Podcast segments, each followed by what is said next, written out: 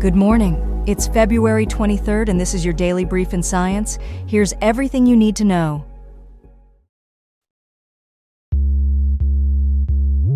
A cosmic mystery, three decades in the making, has finally been unraveled by the James Webb Space Telescope. In a groundbreaking discovery, evidence of a neutron star has been detected within the remnants of supernova SN 1987A, shedding light on the fate of a star's core after such a cataclysmic event. For over 30 years, the astronomical community has been puzzled over what became of the core of the star that exploded as supernova SN 1987A. Now, thanks to the James Webb Space Telescope, we have answers. The telescope's observations have revealed the presence of ionized argon and sulfur atoms in the debris of the supernova. This specific combination of elements can only be explained by the existence of a neutron star at the center of the supernova remnant effectively putting an end to the long standing mystery.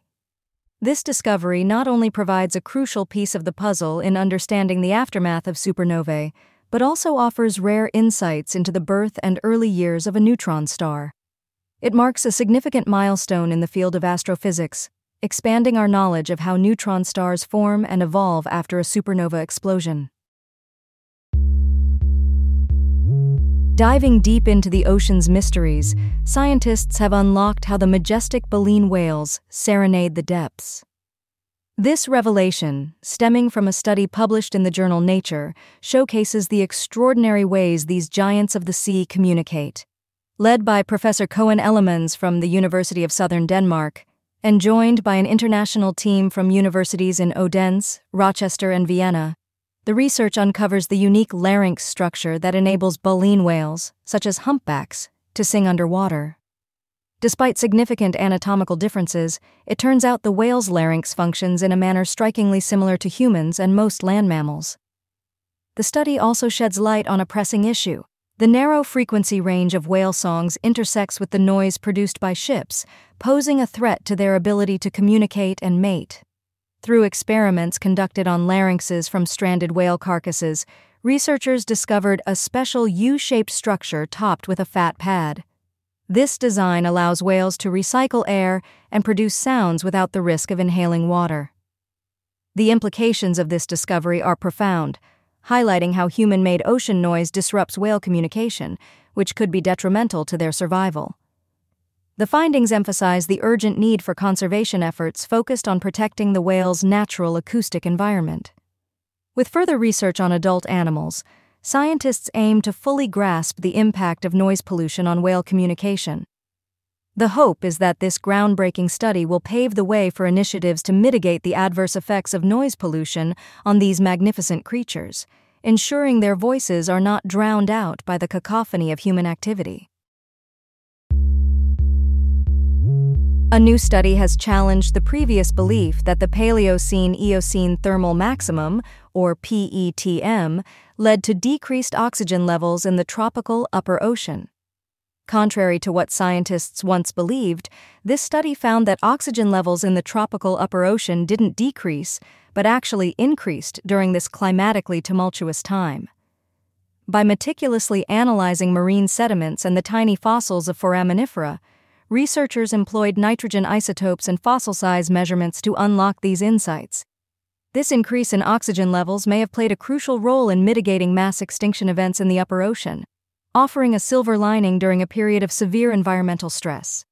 However, it wasn't all good news. The deep ocean appears to have been less fortunate, experiencing a significant decline in biodiversity as a result of the PETM's rapid warming. This research not only challenges our previous understanding, but also sheds light on how modern tropical oceans might react to the ongoing threats of climate warming.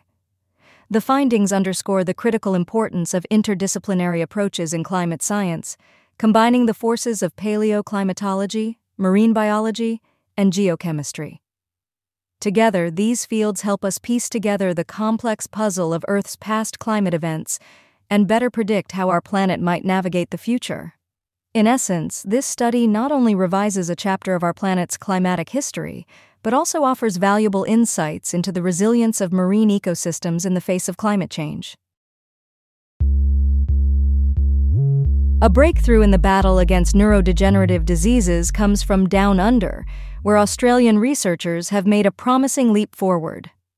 At Macquarie University, a team has developed an experimental gene therapy, CTX1000, that's showing potential to change the game for patients suffering from amyotrophic lateral sclerosis, ALS, and frontotemporal dementia, FTD. This innovative therapy targets the toxic protein TDP43, a common culprit in both conditions, by introducing a gene that produces a modified version of the 1433 protein.